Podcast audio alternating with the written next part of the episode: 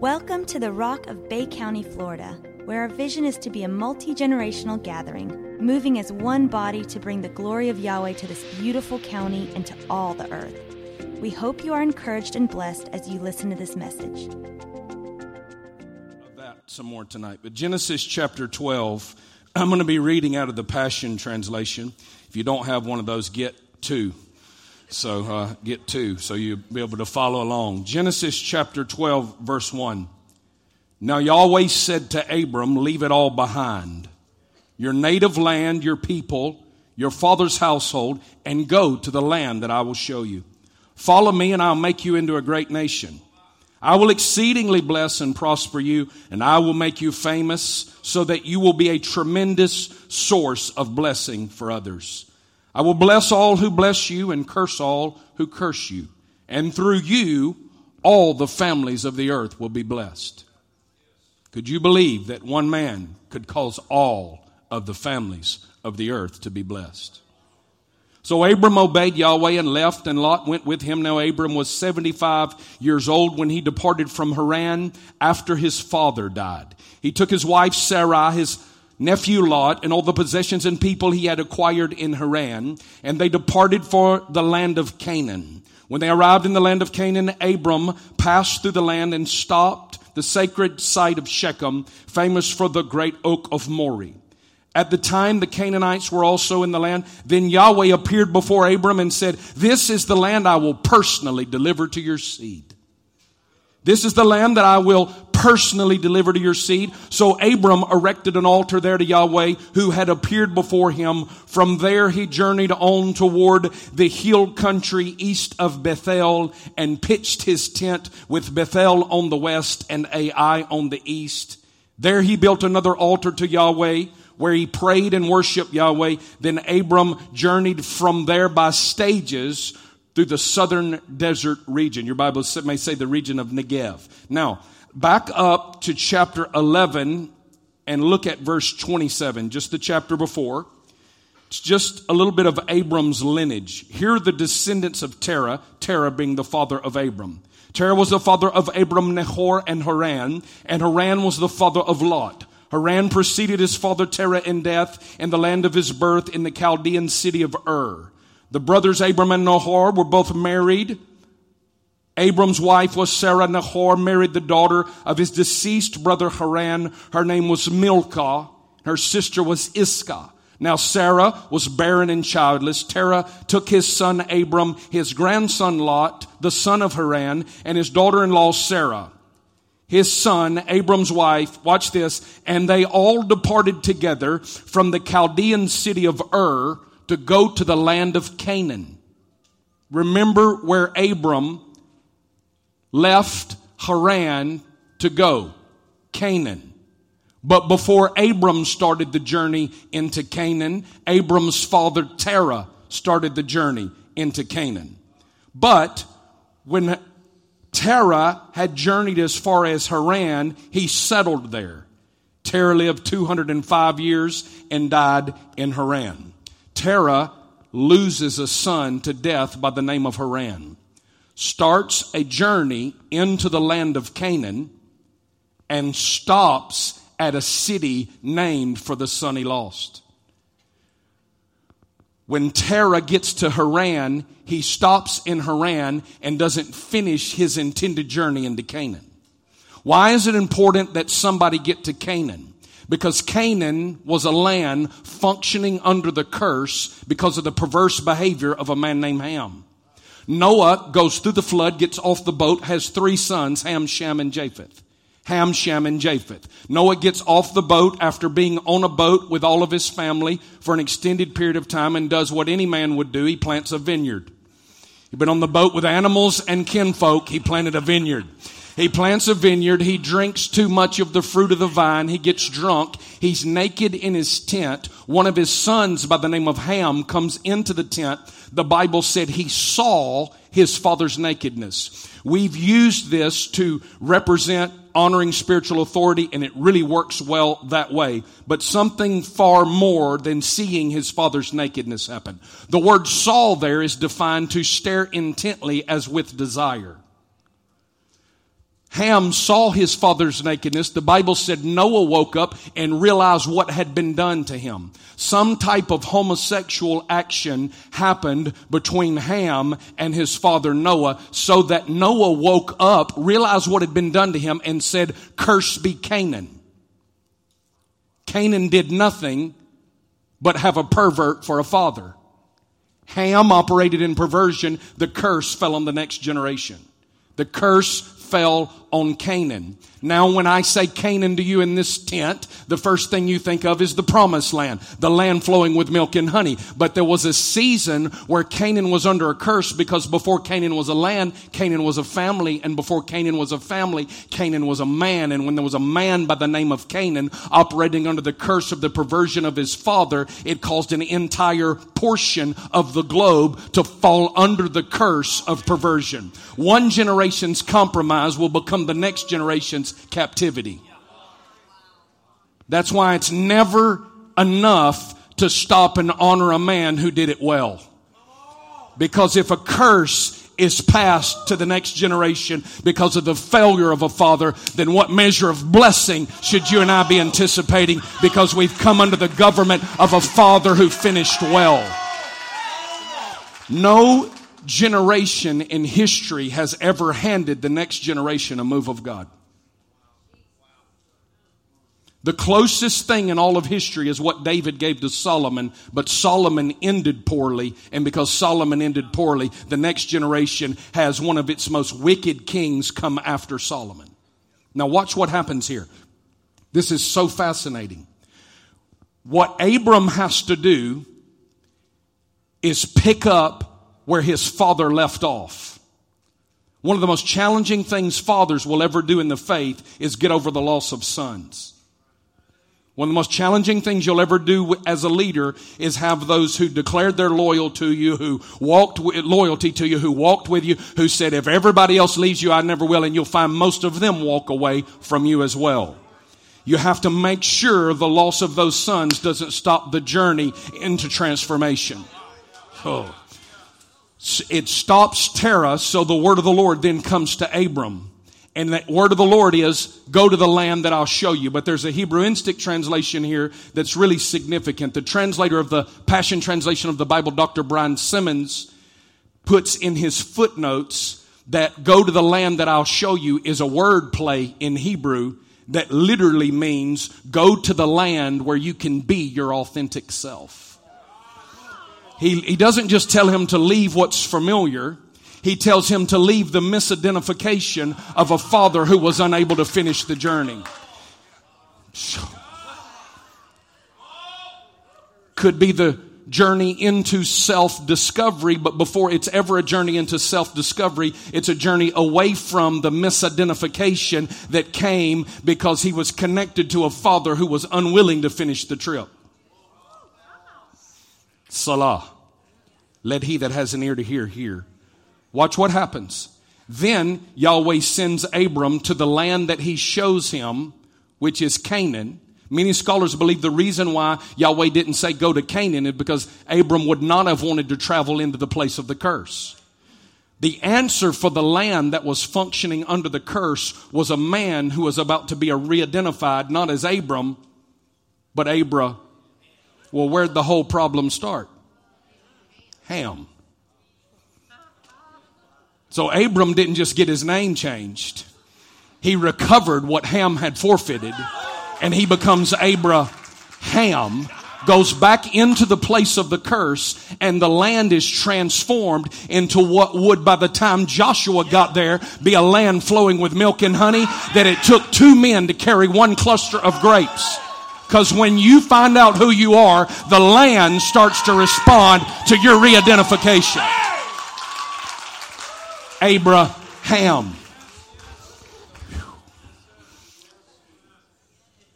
The answer for the land is a man who knows who he is. Journeying away from misidentification, being rooted in beloved identity, letting the core of all that identifies you be that you are dearly loved by Abba. What is, what is Romans 8 groaning and travailing for? Not, not the manifestation of apostles and prophets. That's only foundational. It's a great place to start and a terrible place to stop. The Bible said the church was to be established upon the foundation of the apostles and prophets. Those gifts are there to identify who you really are so you can step out of misidentification because the answer for creation in chaos is a man in order.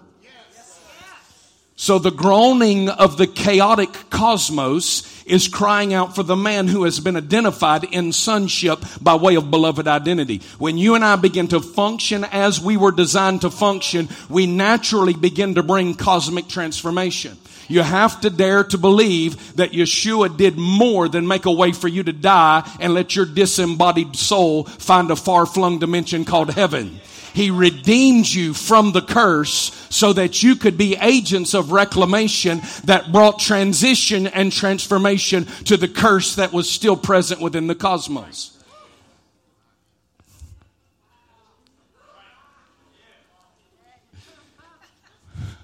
For Yahweh so loved the world that he sent his son that whosoever believed in him would not perish but have everlasting life. For the Son of Man did not come into the cosmos to condemn the cosmos, but that through him the cosmos might be saved.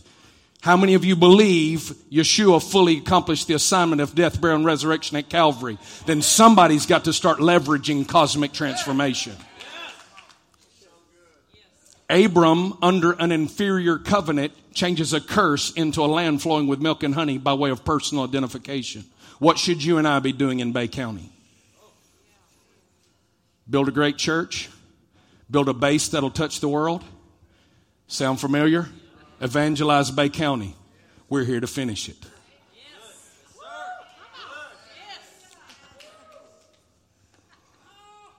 Watch what happens in this process. Abram has a son, of course, by the name of Isaac, who has a son, of course, by the name of Jacob, who becomes Israel, who has 12 tribes as son, one being Joseph, the other being Benjamin. Now, watch this carefully, because this is where this gets freaky interesting. Matter of fact, go to Genesis 28. Let's just nerd out together a little while if we can. I feel a, like a whoo in here.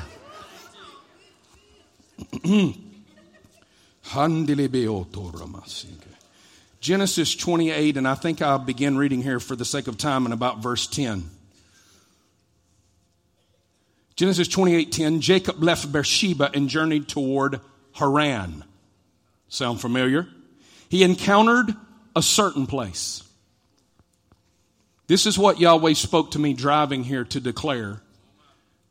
He told me to tell you you're in a certain place. He said, Tell you you're in a place of certainty. a certain place doesn't just mean a random place, it means a pre described holy place. It's what Mark began to share that a man who unloaded cases of water now has his brother kneeling right where he stacked the cases of water.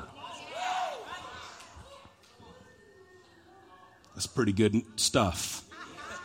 So you see the you see the transformation when Yahweh begins to swirl, he begins to identify places. The kingdom of God is about two things generations and territories. Every time Yahweh would start talking to a father in all of Scripture, he would talk to him about two things territory and generations.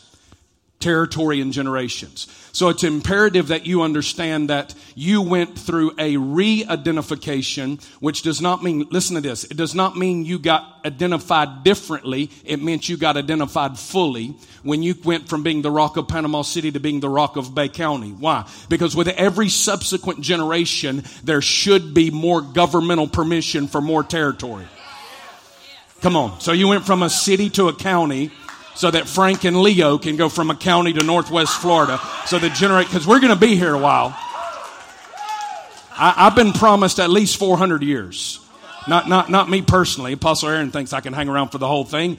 I, I'm, I'm with it. I say every time I look at Miss Robbie, it proves to me that you can reverse time. She's figured it out. Whatever that, her and Ellen Gerles have figured out how to turn the clock back, apparently. But I want to, I, I want to say to you that he, he's traveling here back to Haran, and this is where this is where this really gets interesting. He encountered a certain place. See, what's happening here tonight, let me just talk about this a little while. You're encountering a measure of the presence that has been reserved to be released in a certain place. Not everywhere that we go are we able to do what we did in here tonight. Now we know the protocol of why we can release and leverage encounter the way we did tonight is because of honor. It's also because Yahweh has laid a foundation and he did not intend for the rest of the future of the Rock of Bay County to be people coming to inspect the foundation.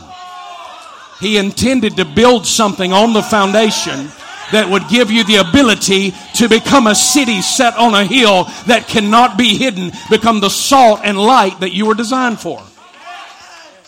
And to, to stay about foundation is to actually insult the success of the man and woman who laid the foundation. I'm going to talk tonight. I'm going to talk about this. See, if, if you have to go war what I warred against you insulted me because you said I didn't finish in my day what I was assigned to finish. If we believe that those that went before us finished the act of foundation, then watch this thing start to climb higher and higher as it goes from glory to glory to glory to glory. It's a certain place. There are few places of certitude. There are few places where the foundation has been laid. There are few places where the infrastructure can be supported generationally. There are few places that have a foundation significant enough that I could prophetically define for you that you are in a certain place. You're in a certain place. He travels to a certain place at sunset and camped there for the night. He took a stone from there and made it his pillow. He lay down to sleep. He had a dream of a stairway securely fixed on the earth, reaching into heaven. In his dream, messengers of Yahweh were ascending and descending on the stairway. Yahweh stood beside him and said to him, I am Yahweh, the God of your father Abraham, the God of Isaac. You are lying on the very ground that I will give to you and your descendants. Sound familiar? It's the exact same certain place where Yahweh made the exact same certain promise to his grandfather Abram. Now Jacob is there in that certain place on the way back to Haran. Watch, I'll prove it to you. They will become as numerous. This is your descendants. You are lying on the very ground that I will give to you and your descendants. They will become as numerous as the specks of the dust on the earth. They will extend their territory in all directions. Through you and your descendants, I'll bless the whole world. Sound familiar? Never forget, I'm always with you and will protect you wherever you go. And one day I'll bring you back to this land, for I will neither leave you. One day I'll bring you back to this land.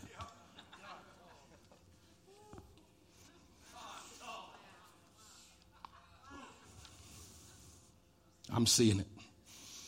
To fulfill every word I have promised you.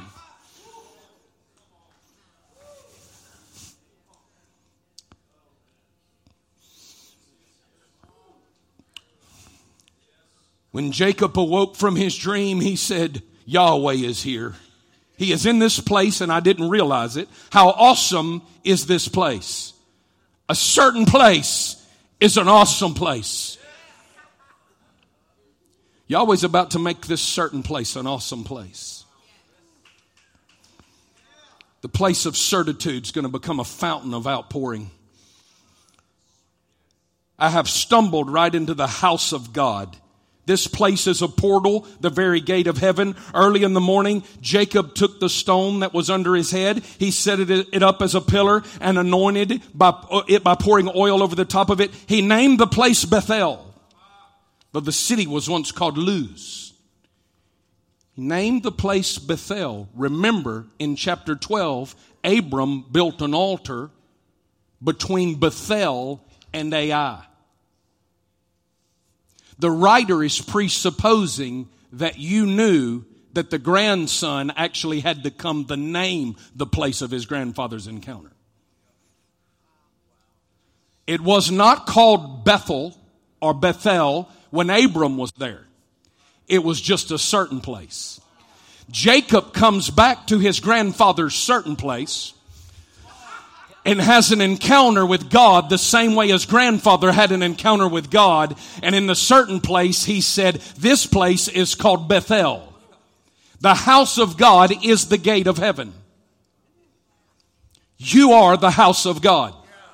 Yeshua said, destroy this temple and in three days I'll build it again. They knew not that he spake of the temple of his own body. Know you not that your body shall be called the temple of the Holy Ghost? Wherever you accept your status as a son, you actually become a house and a house becomes a gate or an access point for encounters like we experienced in this room tonight. Now I want to show you what I believe happens in this storyline.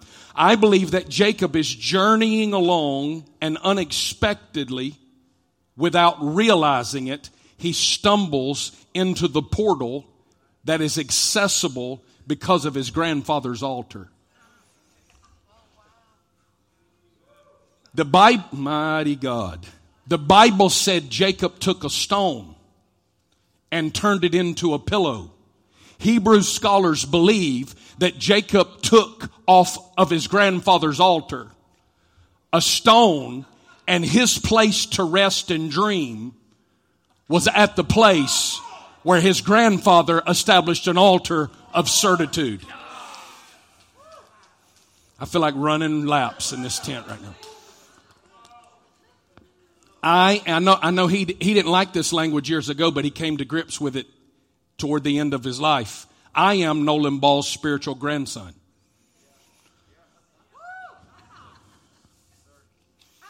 I am F. Nolan Ball's spiritual grand. You know, I caught more hell in my life for being joined to Nolan Ball than anything I've ever done or said.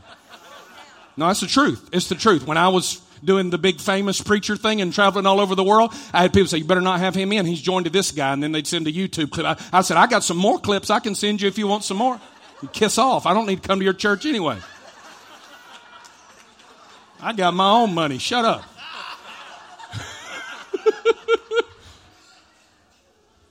Listen, I'm Nolan Ball's grandson. This is my son. Okay, watch this. Abraham, Isaac, Israel. The sons of the third generation are the tribes that fulfill God's promise to Abraham. Why is this important? If you understand what was established here, it'll bring you into your greatest seat of rest. Jacob doesn't build an altar where his grandfather built an altar. He rolls a stone off of his grandfather's altar and finds a place to rest because of the foundation that was laid there by his grandfather in a place of certitude. I can rest now because the foundation's been laid. Why is it important for Jacob to come into a place of rest? Because Jacob needs to learn to dream. Jacob is a trickster. Jacob is a manipulator. Jacob is a heel grabber. The very first thing we learn about Jacob is that he grabs a heel. He falls under the influence of a manipulative Jezebel spirit operating within his mother that causes him to steal the birthright of his brother. And now we've got Jacob, the heel grabber, beginning to have encounters that he never should have had based on his own merit, but he actually stumbled into his grandfather's covenant with God. And in the shade of his grandfather's covenant with God, he takes a nap on the altar of his grandfather and he begins to dream that this is going to become the house of God and the gate of heaven. And he names the place Bethel. A certain place becomes Bethel. Here we go. Ready?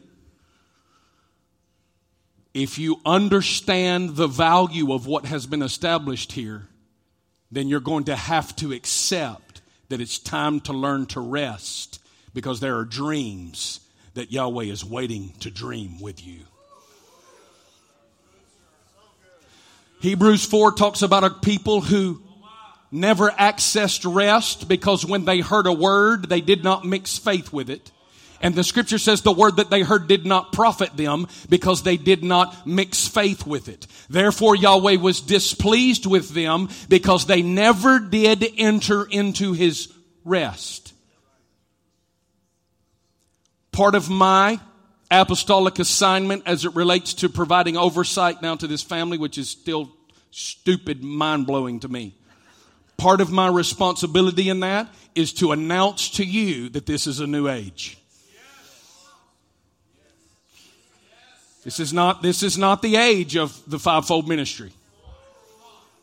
The foundation of the age of the fivefold ministry has given us access to do more than spend our lives declaring the restoration of the fivefold ministry. How, how can you say that? Because that was done so well that by the time I came on the scene, you got a generation who we don't have to fight to get you to believe they're apostles. We're actually functioning apostolically and seeing transformation because of the way of why? Because faithful pioneers said this is going to cost us big time, but we're going to declare it anyway.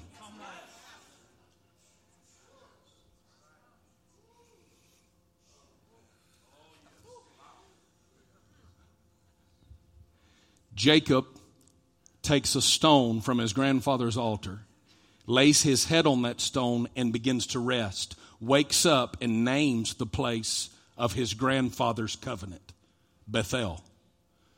Later on, Jacob would travel again, and Jacob would have another dream in the land that was promised to Abraham. In this dream, Jacob would find himself in a wrestling match. What, what is, what Yahweh was doing in the second dream was not identifying the place, Bethel. He was identifying the man, Israel. Dream number one, come on. Dream number one, you're in a special place. Dream number two, I need you to become the man who can effectively bring reclamation to the place. So first he starts talking about territorial identification. Then he begins to talk about authentic identification. Listen, because a place or a certain place a place of certitude becomes a place where you can receive permission to become the most authentic version of who you've been designed to be. The next dream happens in Genesis 32. In Genesis 32, the Bible says something like this Jacob was alone and he wrestled with a man. The word man there is the word for a common male. And it is never any time ever in the Bible used to describe God. Jacob was alone and he wrestled with a man.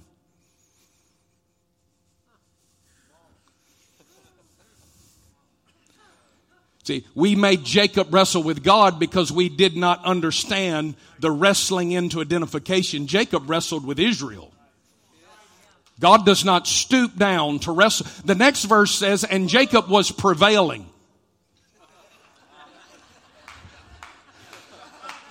So now we put Yahweh in a wrestling match with a man that he's losing. And has to ask, let me go. No, Jacob is wrestling with Israel. This is what Yahweh is doing now. He's bringing us into a place of authentic identification by way of bringing us into a place of certitude.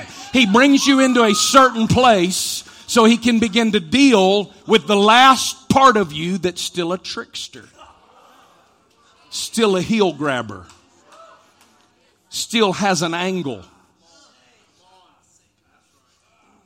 Still a slave to fear. That last part of you that says if I don't trick and I don't manipulate and I don't work it, then I'm not going to get what I want. So what I've got to do is I've got to be strategic and I've got to be competitive and I've got to be petty. And by being strategic and competitive and petty and trying to work an angle, we announce over and over again that we have still not entered into the fullness of the understanding of the measure of trust that should be available in a place of certain certitude, a certain place, certain places. Well, brother, it's just a building. You can leave. Okay, because it's not just a building. You, to you, it may be just a building. And you know what? If that's your mentality, you'll never, ever, ever enter into the fullness of what you've been. That's the same kind of people that say, I can worship God however I want to. The moment you do it how you want to, it can't be defined as God anymore. It may still be worship, but so is idolatry. Selah.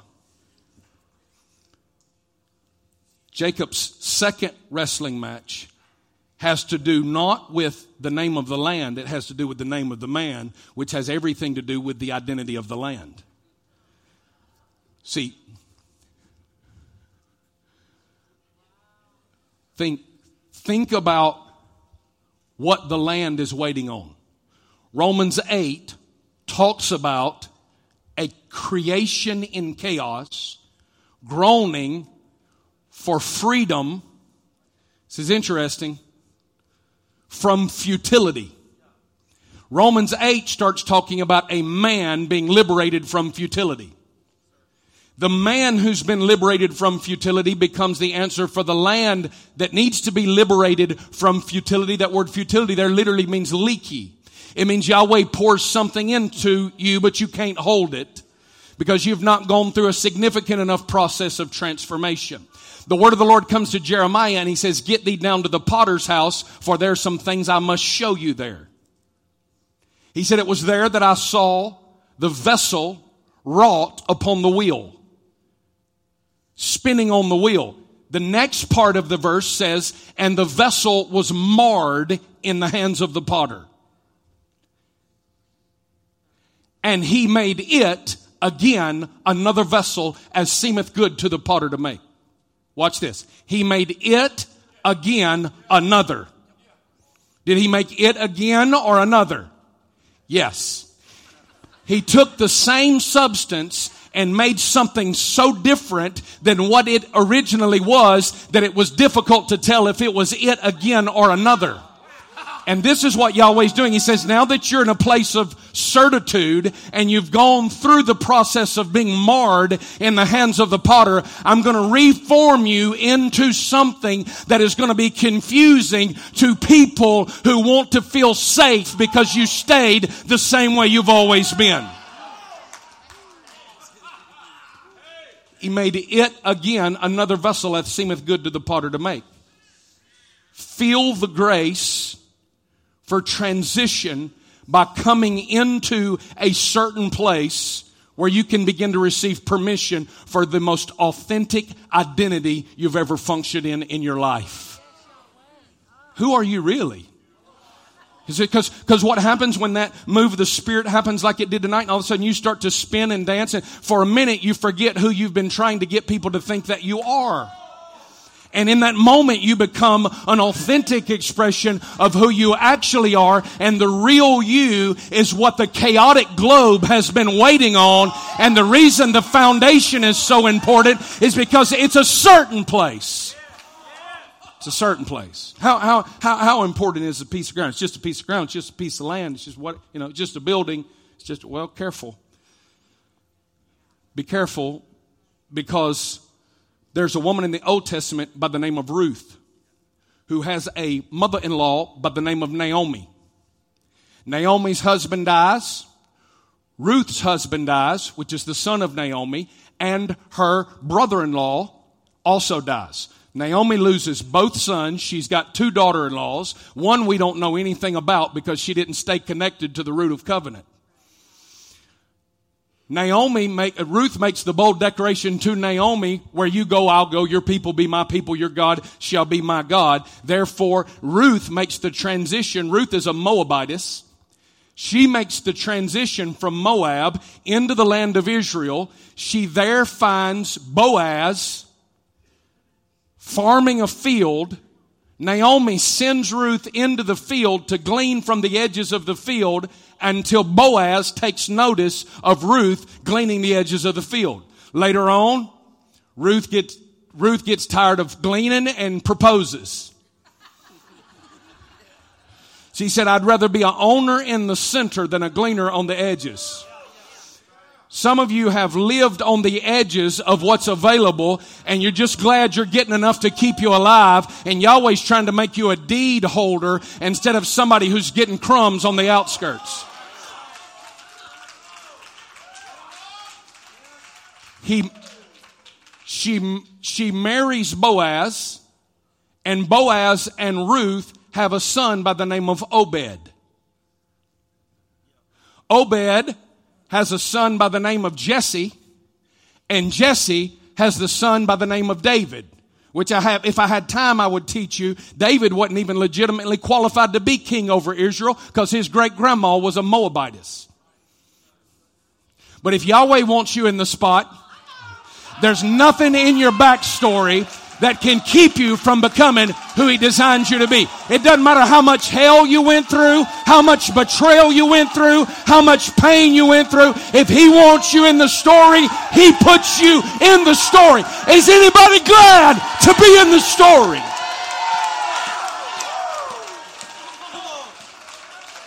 So He just says, hmm, you. And you go, him? Well, he's not been trained. That's, the, that's what everybody said that I didn't want him to turn out like. He's not been trained. I said, perfect. See, Yeshua, I'm about to run in here, man. I'm telling you. Yeshua needs a donkey nobody's ever ridden.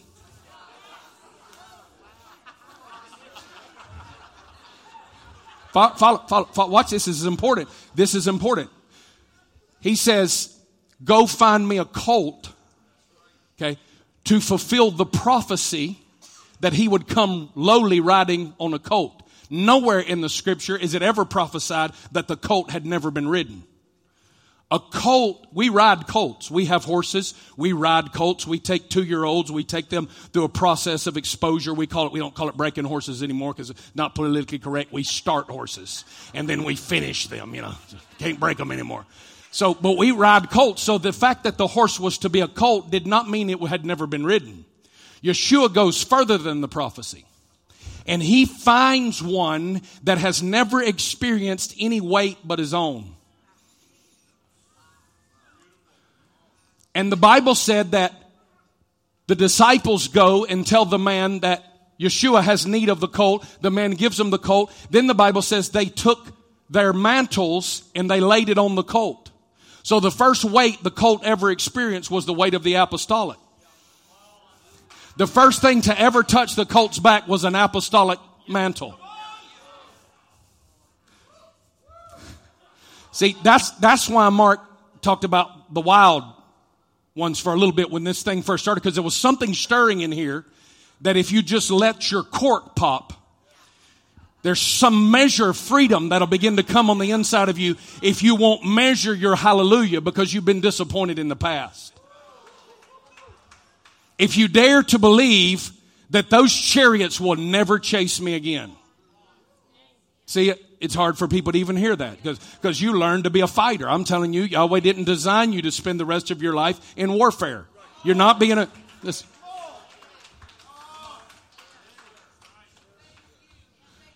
We're, we, we, we've learned to be good soldiers, but we're actually designed to be kings and priests.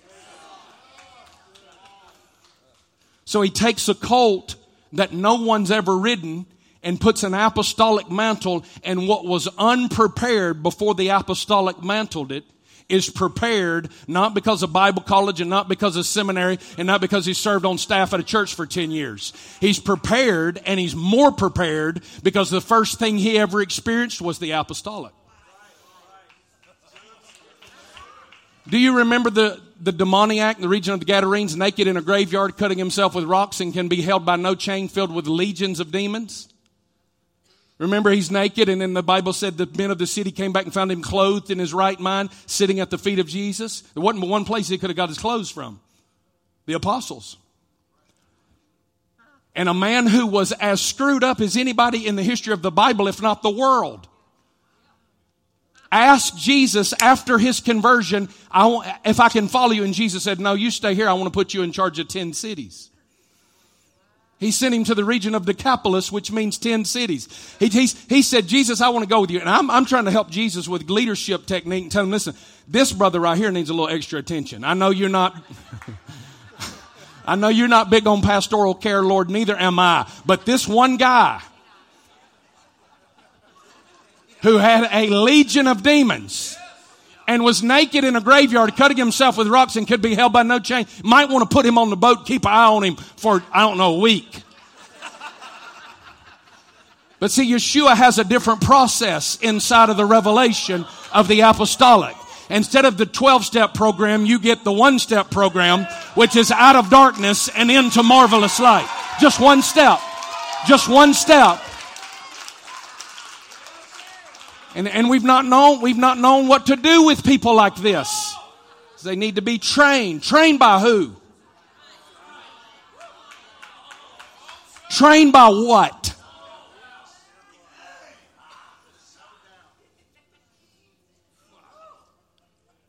Jesus rides that colt into a place of triumph. And the only thing that stood between the glorious weight of the Christ and the colt was the apostolic to say, I know you think you're not ready for this, but you can handle the weight. The glory of Yahweh. What man, what man who didn't think he was getting in the ministry and had people fighting him getting into this spot ended up in this spot and got hit by one of the biggest hurricanes in the history of America and said, I think I'll keep that spot anyway and let's continue to move forward because I'm telling you, when the apostolic is in place, you can handle the weight. Come on, is anybody thankful for a faithful son and daughter that the apostolic said you can handle the weight?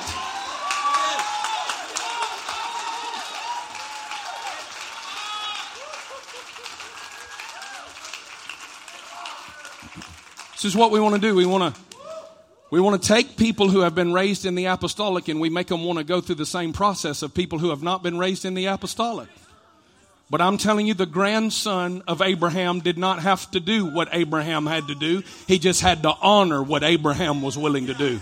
He brought conversion to that land. He'd say that with a natural grandson who says, instead of fighting for position, I'll just stay and enjoy the shade of my grandfather's covenant with Yahweh and I see him coming alive, being exactly who he was designed to be, being a prophetic voice that can be wild and free. Why? Why? What? What? Are, are they ready? Yeah, because the apostolic mantled them. And I'm staying in their life to make sure that mantle never moves. So watch this. This is fascinating. It's just, just, just a field that Ruth was in. No, it's not just a field that Ruth was in. It's a field that, according to Hebraic tradition, through the process Yahweh taught in Leviticus of crop rotation, by the time Jesse came along, that field would have been used for grazing rather than crops. Selah. So Yeshua searches the planet looking for a king for Israel. Many people say it was never Yahweh's intention for Israel to be ruled by a king, that Israel was supposed to be under the rulers of prophets and priests. However, that can't be true because God promised Abraham there would be kings in his lineage. So it was always Yahweh's idea to have a king. Israel got in trouble when they demanded something it was not yet time for. So they had to take the best available, which caused them to end up with Saul. If they'd have waited just a few more years, there was a boy standing in a field that his great grandmother had gleaned in. It's not just a piece of dirt. It's not just a field. It's not just a tent. It's not just a gym.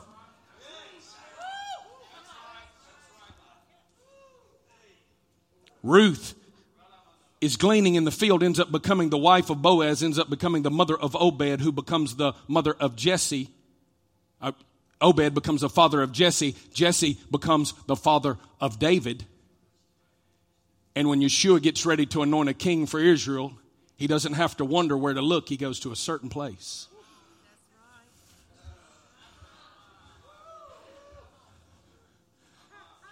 Whew. When Yeshua wonders where to find a man to lead the house, he goes to a certain place. He says he's been there all along. Maybe y'all didn't even recognize him. I wasn't even going to talk about this tonight, but I feel it all over my whole body right now. Y'all may not have even noticed him. Matter of fact, when they got ready to anoint the next king of Israel, his father doesn't even think he's significant enough to be invited there to witness the ordination and coronation of one of his brothers. But thank God the oil wouldn't flow until it found the right head. And Samuel said, Not yet. Do you have any more? Well, we got one. We never thought about him. We got one. And he said, go get him. And the moment he, he, man looks at the outward appearance, Yahweh looks at the heart. He pours that horn of oil over the head of the Havid, which means the beloved. He pours the head, the oil over the beloved identity that David had found. Even when his father did not think highly of him, he played the harp until he won the favor of the father in the dimension of the unseen. He found a place of faithfulness. Yahweh poured a horn of oil on top of him that belonged to the prophet Samuel. Really important to be in a certain place. Some of you better find where you belong and get planted because there's some places you'll never make it to personally until you find your place of certitude.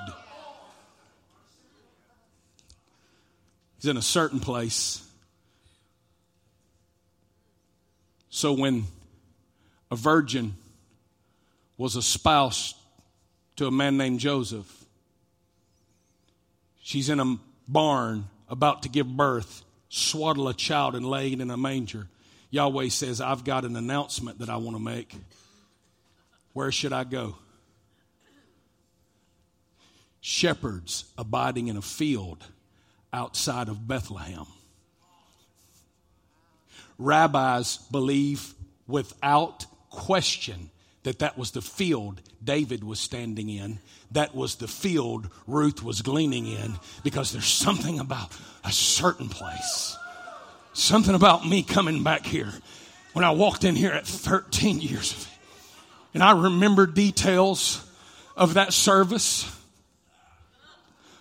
like I don't remember details of services I've ministered in in the last 10 years. I remember details. I remember standing in that sanctuary and them taking a piece of butcher paper and shaking it because the offering that morning had been $28,000. And I thought, I think that's the annual church budget at the church that I come from.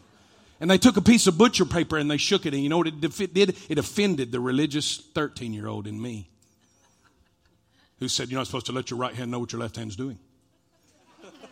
already. I already had the seed of religion in me. Come on. But I had a father by the name of Aaron Smith who said, It's the hardest thing I'm ever going to do. We were having revival, man. We were having youth services on our football field. We were they wouldn't let us turn the lights on because the elders in the church were offended that there was a greater move of God in the children than there was in the adults. So we would get parents to park their car around the field and turn their headlights on. We'd pray for people until midnight. They were, Apostle Aaron can testify to all of this. People stacked up, laying out all over the floor. And he comes to me one day and walks me around that football field as a 13 year old boy puts his arm around my shoulders weeping, says, I've got to go find my apostle. I said, go find your what? They're all dead, aren't they?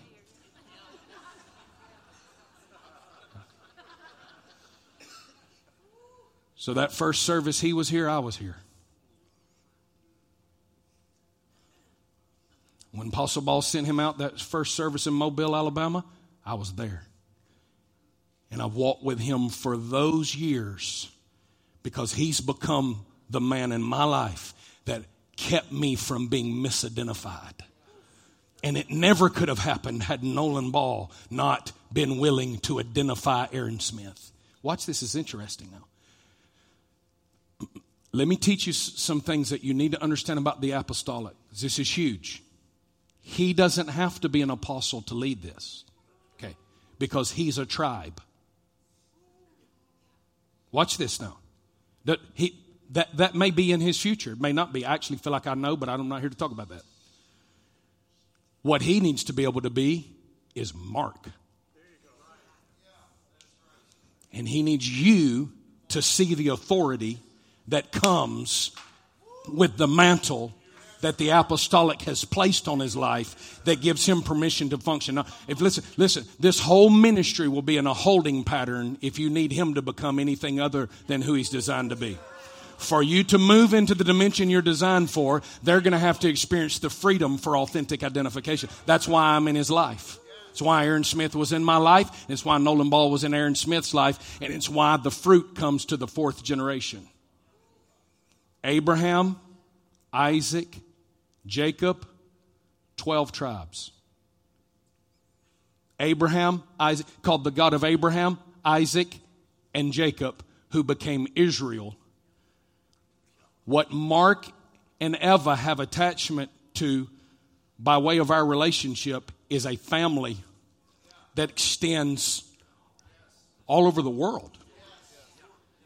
All over the world, we're seeing an incredible move of the Spirit happening. That's their inheritance by way of this relationship that becomes your inheritance. And now, this house that has functioned governmentally will now start to function tribally and you'll start to develop relationships with one another that are unlike anything you've seen and you'll feel a certitude to be able to feel safe enough to give your life to becoming who Yahweh designed you to be here. And where this place has been transient, it'll become tribal. And generations will put their roots into this house and become trees planted by rivers of living water that bring forth fruit in every season, that never know what it's like to have a leaf that withers. It's the Psalm 1 promise. Now, watch this. This is interesting. How important is a certain piece of ground? It's a place where you can receive permission to stop wrestling with misidentification. It becomes very personal. In this age, you've got to understand that the altar the encounter, the outpouring of the Spirit is a permission to come into a place of rest. Why is it important for Jacob to learn to rest? Because we need Jacob to dream. Why do we need Jacob to dream? Because Jacob's son is going to be one of the most famous dreamers of all time, Joseph. Who's the most famous son of Jacob? Joseph. There is no tribe of Joseph.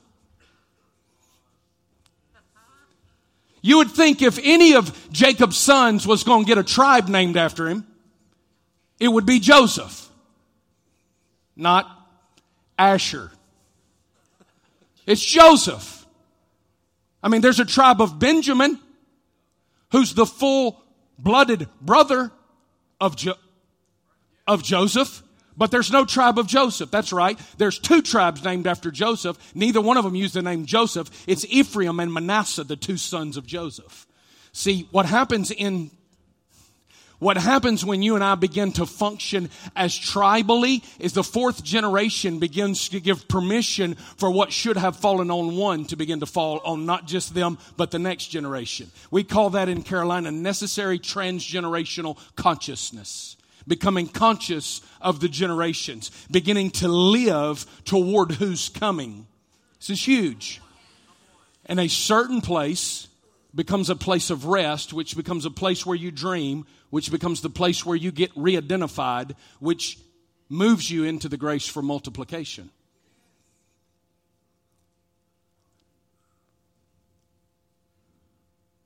Think about this. He laid his head on a rock. Hello, rock. The rock. Now, now, now, now, I've been around this family, so I know the first thing you think when you think rock foundation, government, authority. But he laid his head on foundation and government and authority and authority and foundation and government became permission to dream.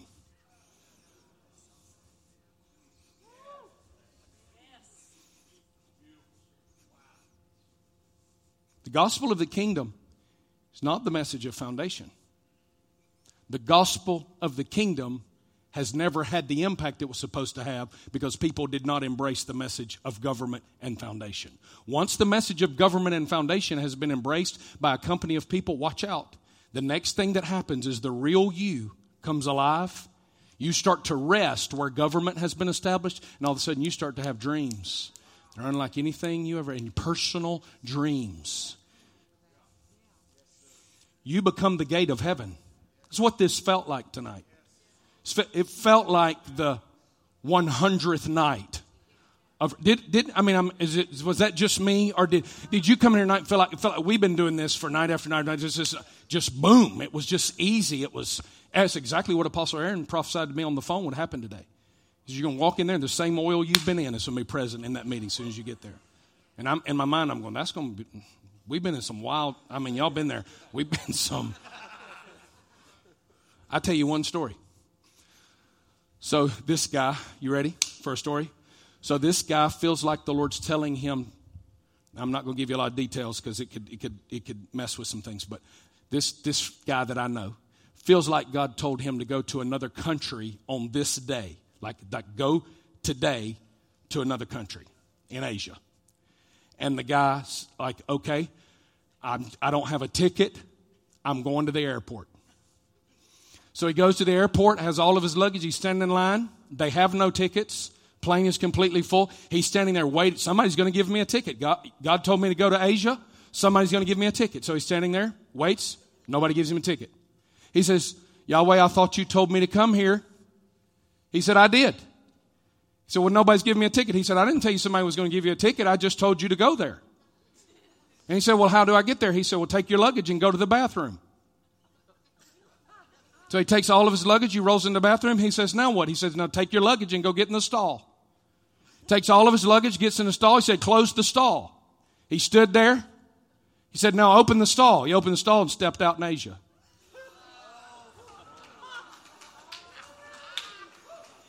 Now, some of y'all can't believe that. That's I don't. I, it's not important to me whether you believe it or not. I promise you that. Somebody better, somebody better start to dream.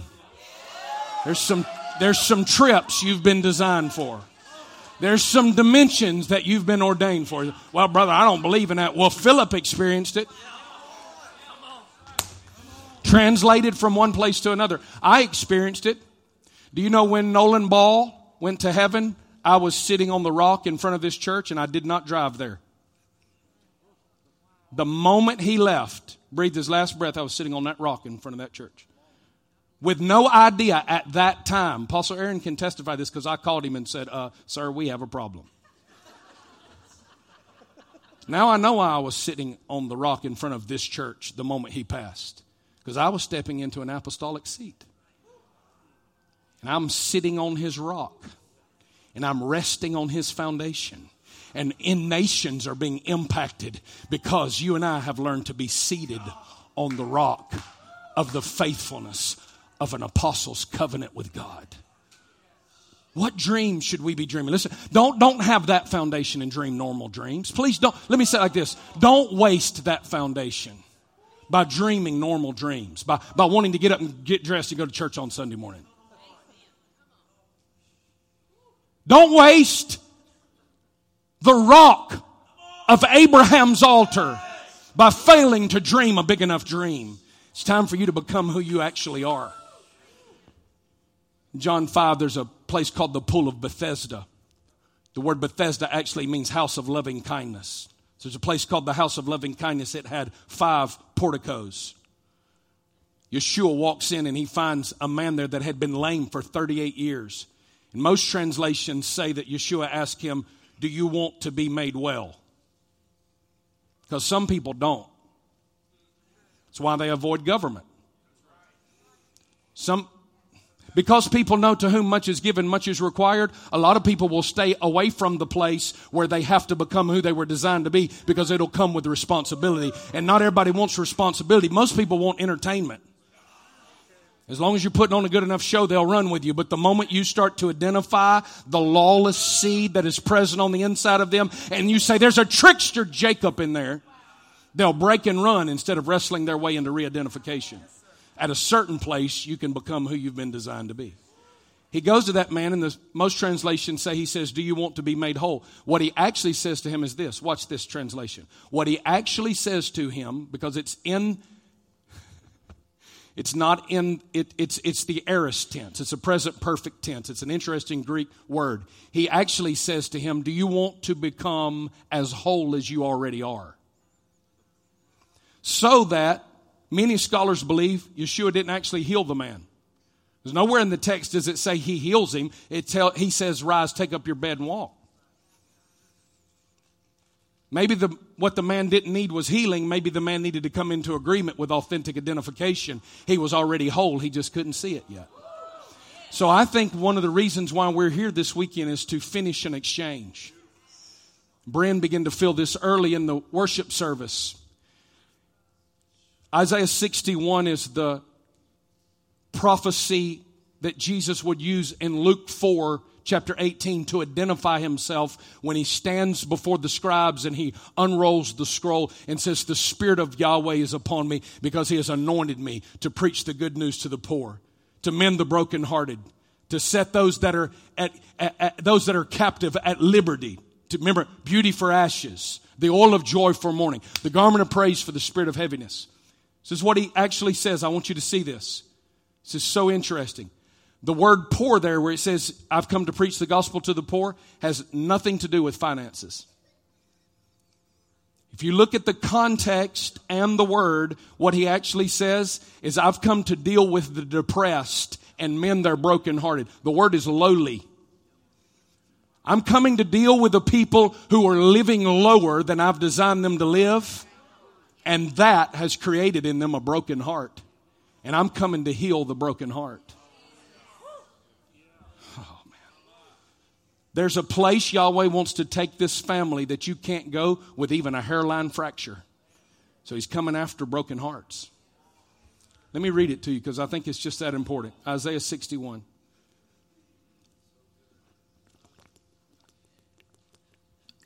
This is a certain place. This is a certain place. I mean, I, when I say I can trace back everything good about my life, if my apostle doesn't come here, he never goes to Mobile, Alabama. My wife was in Mobile, Alabama. I'm not married to the greatest thing that has ever happened to me outside of Jesus. And she's close, she's right up there with him. Unless my apostle comes and gets joined to apostle because she doesn't live in my hometown. And even though I wanted him to stay in my hometown, keep being my youth pastor for all those years, I never meet her if he. I'm telling you, every good thing in my life can be traced back to this root. Do you get that? It was my mommy and daddy, my biological parents, that loaded the trucks up to bring Aaron and Robbie's stuff here. What? Think of the magnitude of a certain place. Certain place. Many couldn't take the message, and because they couldn't take the message, they ended up missing out on a place of certitude which is the only place you can get authentically identified. So there are people running around trying to expose the world to their gift. If they would have ever gotten appropriately identified, they would have been content to dream the dream Yahweh had for them instead of becoming a cheap imitation of a great original.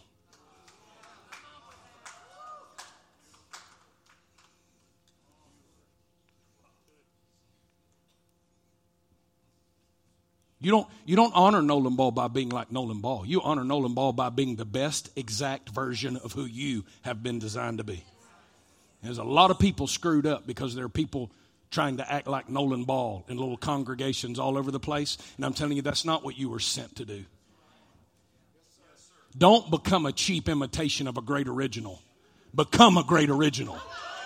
Come on, become a great original. Wrestle your way into authentic identification. Jacob is alone and he wrestled with the man. You know what he named the place? Peniel. Your Bible may say Penuel. The word is Peniel. It's the word for the cone shaped gland that sits in the deepest part of the brain of a man. Let me just talk, might, might not get to Isaiah 61. But Jacob was alone and he wrestled with a man. And years later, a Jewish neurologist began to dissect the brain and found a gland about the size of a pea that shaped exactly like the pine cone of the long leaf pine. Let he that has an ear to hear hear. That gland he named Peniel, which is exactly what Jacob named the place where he wrestled with Israel. Peniel. And it's that reason people say Jacob wrestled with God because the next thing he says is, I have seen the face of God. I don't believe Jacob wrestled with God to see the face of God. I believe Yahweh would not reveal his face to somebody that was less than themselves. That's why, that's why if you want to grow your church, all you have to do is expose them to some religious facade because few of them are whole enough in their interior world for it to be safe for Yahweh to reveal his face to them. Jacob became Israel, and the moment he became Israel, it's now safe for him to see the face of God. He names the place Peniel, the gland, the deepest seat in the brain that separates the right and left hemisphere of the brain, is now called the pineal gland. Many people call it the third eye. Which is exactly what I believe Yeshua meant when he said, if your eye be single, then your whole body will be full of light. I'm, I'm, talking too much, but let me get this part out. If your eye, you don't have an eye, what do you mean if your eye? He should have said if your eyes be single. Unless he was talking about another eye that was the deepest part of how you think. See, the word repent does not mean turn and go in the other direction. If you were taught that, you were taught incorrectly. The word repent is metanoia, and it means to change the way you think. Now, the, the end result of changing the way you think will be that you turn and go in the other direction. But if you try to turn and go in the other direction without changing the way that you think, your direction will ultimately be dictated by your thought process. People don't have behavior problems, they have thinking problems. The problem with getting people to change the way they think is they have to use the same mechanism that generated the original thought to generate the secondary thought. Right? Change the way that you think the third eye, the pineal gland that separates the right and left hemisphere of the brain. Why is it important to go through the process of identification? Because a double minded man is unstable in all of his ways, and Yeshua never intended for you to have a right and left side of your brain. He intended for you to be whole in your thinking not a right hemisphere and a left hemisphere. That's a secondary consequence of the curse. Adam did not have a division in his mind. Adam had wholeness in his mind. And the standard for how you and I are supposed to function is not the apostle Paul. It's the man Adam who inherited a certain place. Don't make the standard for the gospel Peter or Paul when you and I have actually been given permission to function according to a pre-designed intention that was established when Yahweh set his image in a garden. The oiduth or the pattern of heaven was the Garden of Eden and the image of Yahweh was Adam himself. Let us make man in our image. All dominion and rule was to come as a secondary consequence of image bearing and image bearing was to come as a secondary consequence of proximity. So therefore, what Yahweh's trying to do is get us close enough to the face of who He is that we can become agents of refraction and reflection of who He's designed for us to be. This is, this is the key. The key is that you confuse people. I'm ordering coffee yesterday. I'm ordering coffee in Rosemary Beach, which may be the Garden of Eden. I haven't decided yet, but anyway, I'm, I'm, it's better than where I live. I promise you that. So anyway, I'm in there and I'm ordering coffee, and the young girl, uh, she may be in here, I don't know, but she she steps back and tears fill in her eyes, and she says, "Your, your eyes," and she was it was she says, "Your, your eyes, the, they're, they're clear." She goes, "I've never seen that in a man." Only a woman. She said, I didn't know a man could have clean eyes. She said, You walk with the Lord. Because, you know, I look so much like a Christian. you know, when I walk up, it screams, Man of God. Or parole. I don't know. Wanted. Dead or alive. She began to identify me. I'd been struggling with sickness in my body, been on two rounds of antibiotics and couldn't get free. The moment she identified me, I had no more pain in my body. That's that's that's yesterday. What what what is about to be made whole in you as you go through the process of re-identification? This is what he's trying to do. He's trying to bring you into face to face. He designed you for face to face, but He will not show His face to the part of you that is a secondary consequence of a broken heart. He's going to call you into wholeness, and by way of wholeness, this is what He'll show you grace, He'll show you mercy, He'll show you favor, He'll show you all of those things while you're still an impostor. But it's never to let you stay an impostor. It's to provoke you to become whole enough to be who He designed you to be and not care on any level how that's perceived by any other but Him. So then I can say I'm no longer a slave to fear. I'm no longer a slave to fear. The most paralyzing current manifestation of fear in the earth is the fear of man.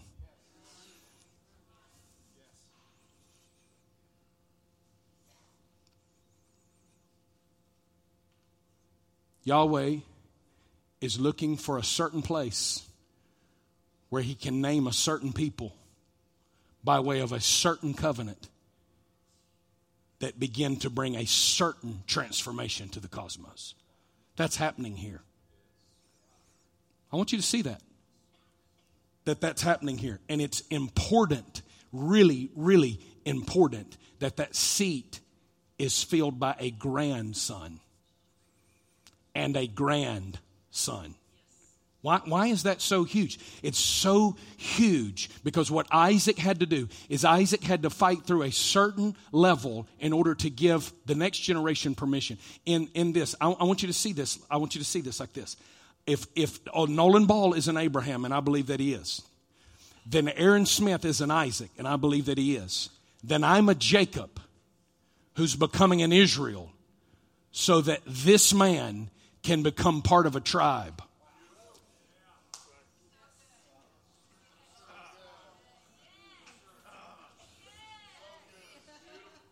He has to be Joseph.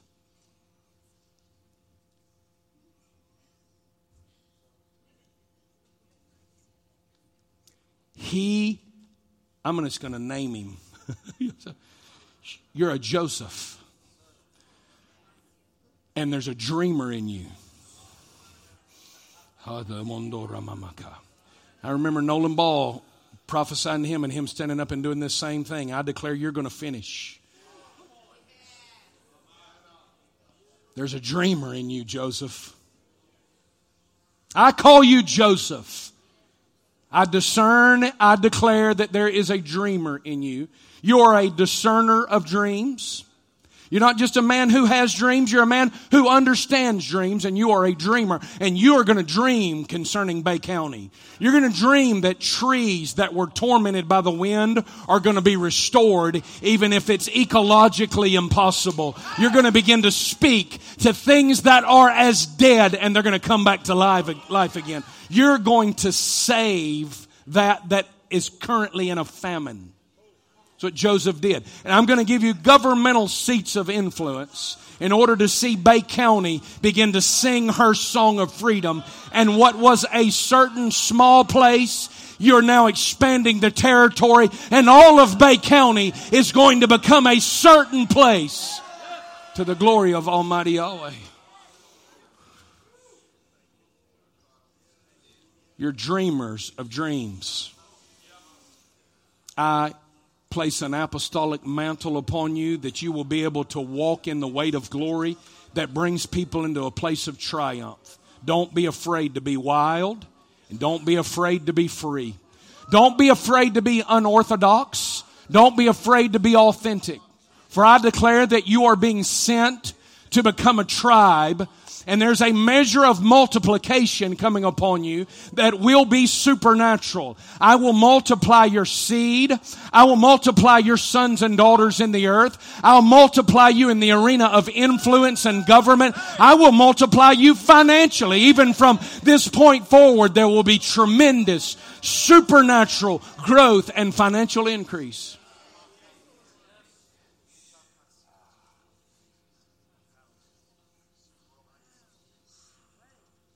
I see it.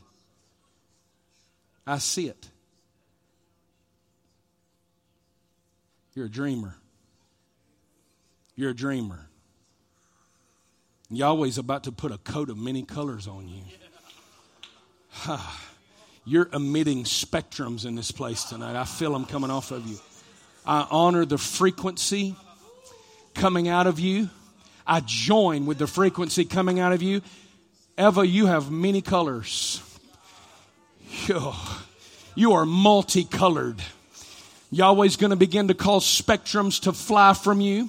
You're going to begin to get creative ideas, creative thoughts. I declare the artist on the inside of you is waking up to become all that Yahweh has designed you to be. Don't be afraid to wear your coat of many colors. It will be offensive to some that pretend that they're your brothers, but Benjamin will know. Benjamin will always honor the coat of many colors on Joseph.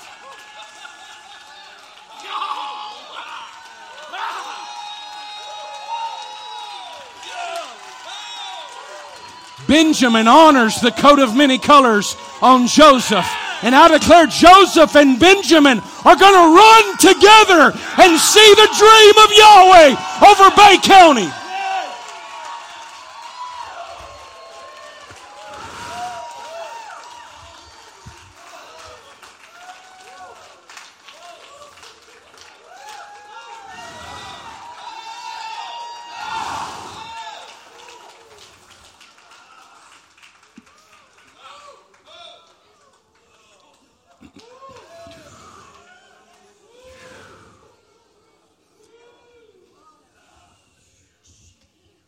Hurricane was important because Joseph is designed to know how to deal with famine.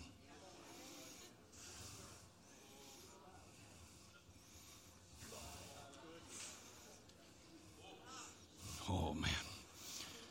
Oh, man.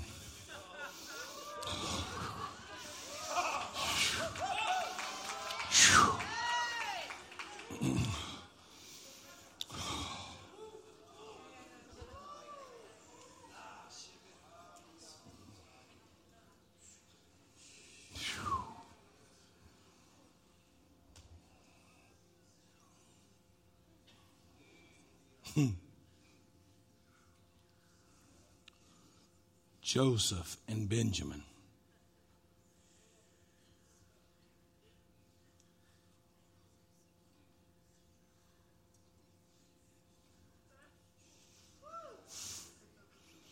This is a re, this is a re-identification.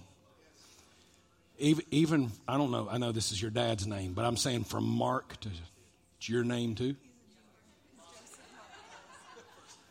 Your first name's Joseph. Mm.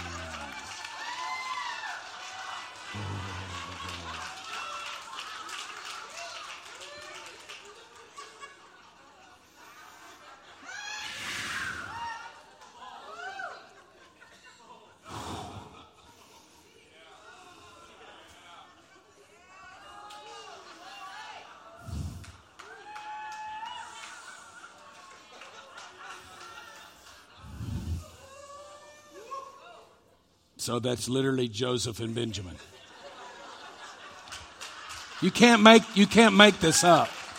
Before God, before God, I did not know his name was Joseph.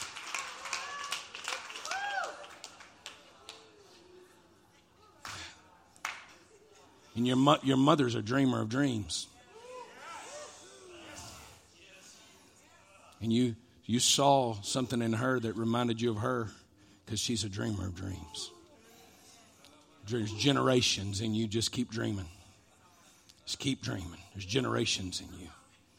There's generations in you. Oh, I feel this. I'm telling you, I feel this. Yahweh will, the day, the day will come, Yahweh will lead you to adoption. That'll be very, a very significant day. You'll know when that day comes. You'll not have to search out, you'll find this is really interesting. I see a, mm, thank you, Yahweh. I see a little Asian baby in your arms. I don't know what I'm touching on right now, but I'm telling you what I see. Yahweh said, That's a sign that I'm going to make you a father and a mother to nations. This is, this is what the foundation was laid for. This is still a base to touch the world. This is still a great church. And now it's time to evangelize Bay County. How do you do that? We don't need to hand out tracts and, ha- go out on Friday nights. There's, there's, no mall left anymore to hand out tracts. Anyway, you just keep hosting what you encountered tonight, what you've been encountering in that little white building. You just keep hosting what you've been hosting. This is what's going to happen. Some are going to just get honest enough to say, if this is a certain place, then there should be no more trickster left in me.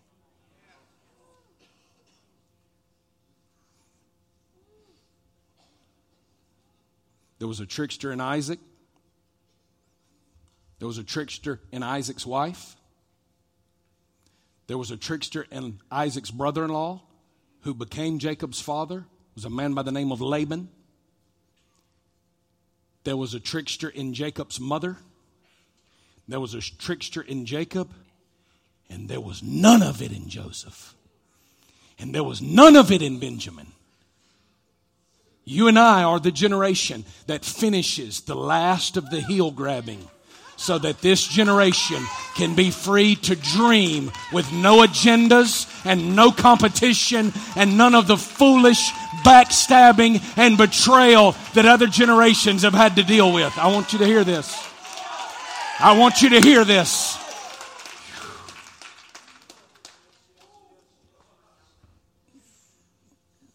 Joseph and Benjamin.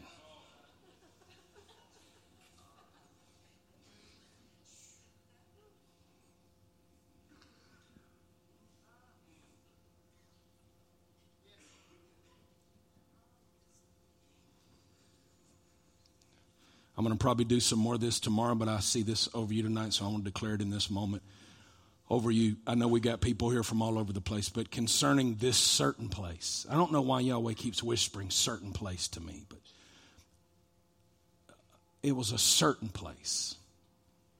This is not a random spot. This is a certain place. This is where a man and a woman walked away from a denomination and fought hell to walk away from that denomination to establish the apostolic. That everybody in my world is drinking from the fountain of those decisions in those days. And I honor that. Miss Shirley, I honor you. So thankful. So thankful. Apostle Paul years ago, he said, I don't, he said, I don't fully understand what this means. He said, but you have a voice in this house. Mark referenced it tonight. I think this is what he meant. I think he knew a lot more than he knew. Amen. He knew a lot. He knew even more than he knew. He was setting up a foundation for this place to become all that he designed it to be. And these sons are going to help carry. I want you to, if I left here and you gave me any gift, more than any amount of money you could give me, you give me the gift of seeing this man and this woman rightly. Don't make him have white hair to be able to see him correctly. Because I'm telling you, if, if you have a problem with that, you have a problem with that, then you fail to understand generational consciousness. That this is what Nolan Ball wanted all along. He wanted sons, grandsons, great great grandsons, and great to do what? I've heard him say it so many times stand on his shoulders. Right? Take this thing to another level. It's happening. Embrace that, honor that, and make sure there's not a piece of you still working an angle.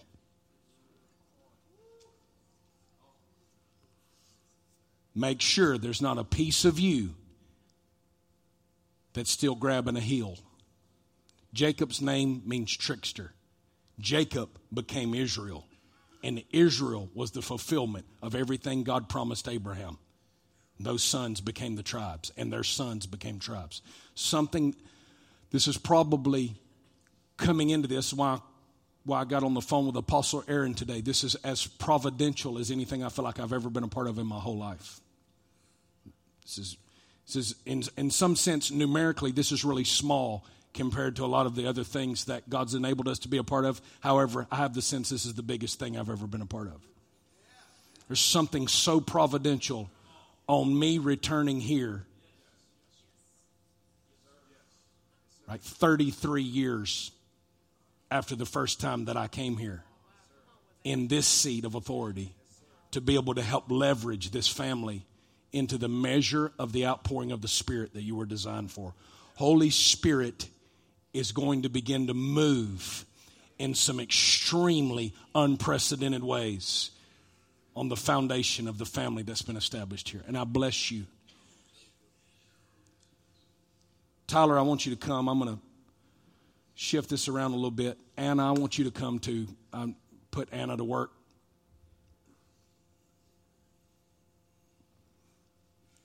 Another one of those step out of the stall stories. So, our worship leader at our church in South Carolina has a dream. And in the dream, he's pulling old albums off of a shelf. He reaches up and he pulls an old album off of the shelf and he looks at it, and it's an album from the Brownsville revival.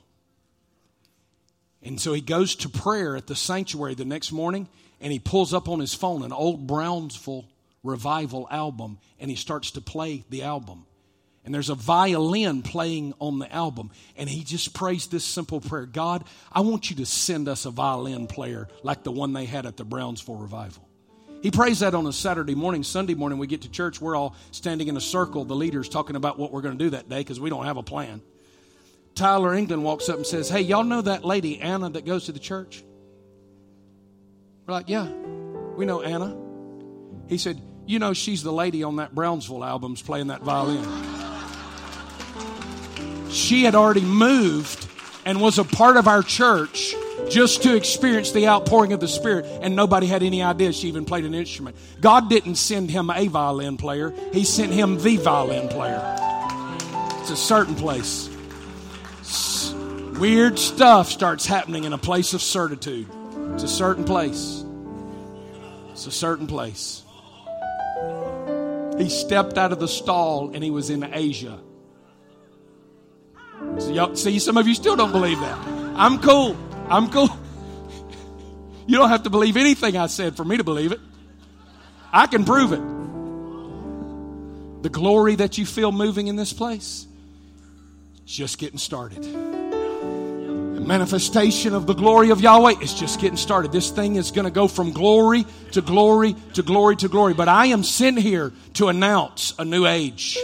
A new day has come. The day of rest, the day of peace, and the day to dream. Of the increase of his government and of his peace, there'll be no end. Wherever there's maximum yield on government, it has to manifest as peace. Because government and peace increase together. Of the increase of his government and peace, there'll be no end. Of the increase of the glory of Yahweh on this house, there'll be no end. This represents a turn in the road. This represents the transition into a new age. We've come here to apostolically decree that a new day has come for the rock of Bay County and things will never be the same again. Come on. Is there anybody who will dare to agree with me tonight? A new day has come. We'll never be the same again. If somebody can come help me by just scooting this out of the way. Thank you. Thank you. Thank you. I know that I know that this room, Yahweh revealed this to me this morning early when I was praying. This room has people you want to do this and you want to make this turn and you want to get this right and you want to embrace this re identification, but it, the heart is so broken. There's been so much disappointment.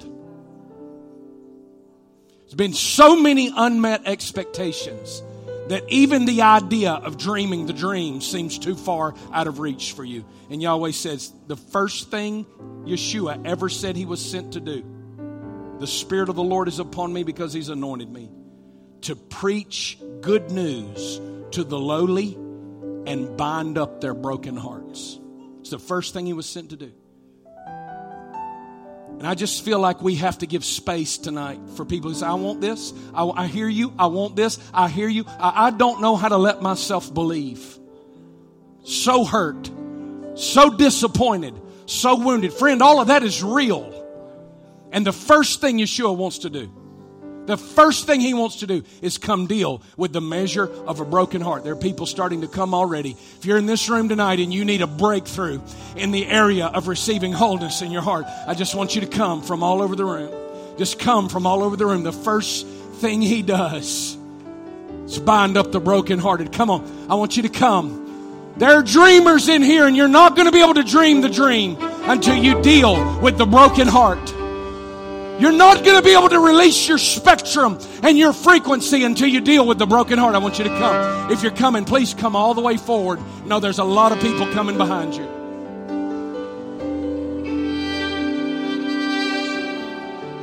Shoo. I want some of my sons and daughters to begin to move in and through the room and begin to pray for some of these.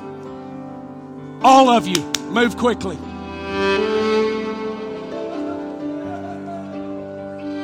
Bind up the brokenhearted. Come on, even as you let those tears flow, healing begins to come.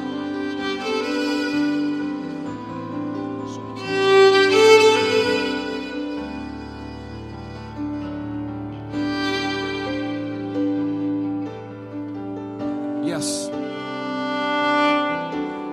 Come on, he's touching that heart. He's touching that heart. There's a dream that He designed you to dream. And He came tonight to deal with the broken heart. If there's anybody else, I want you to come quickly. Don't do the deal where you say you're going to deal with this in your seat. Come quickly. He's come to heal the broken heart. There you go, right there. Right there, right there. Right there.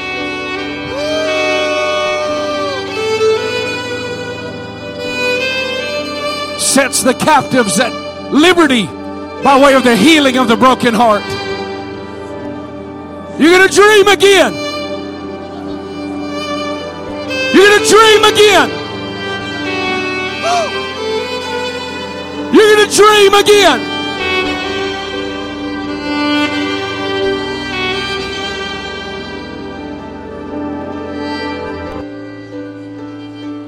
Come on, you're in a place of certitude. This is a certain place. You'll mark the turn in the road. That was the night He healed me and I was able to dream again. That's the night. That's the spot. That's the moment He healed me and I was able to dream again.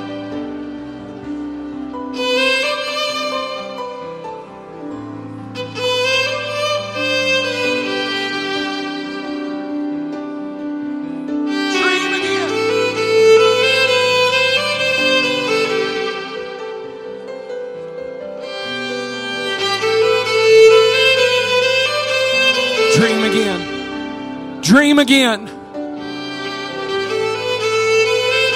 Come rest your head on the rock. Rest your head on the place of foundation. That that's been established. So you can dream again. I want to dream again. I want to dream again. Come on, let Him bind up your broken heart. There's good news for the lowly. There's good news for the depressed, the downtrodden. There's a coat of many colors with your name on it. Yeah. There's beauty for your ashes, the oil of joy for mourning garment of praise for a spirit of heaviness.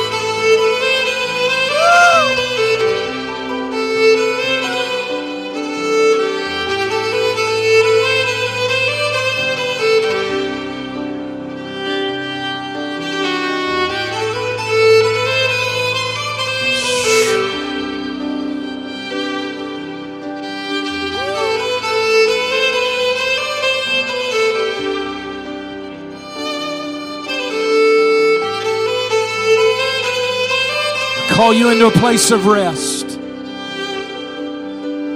I call you out of your striving, out of your own effort, your own energy, and I call you into a place of rest. Of the increase of His government and peace, there'll be no end.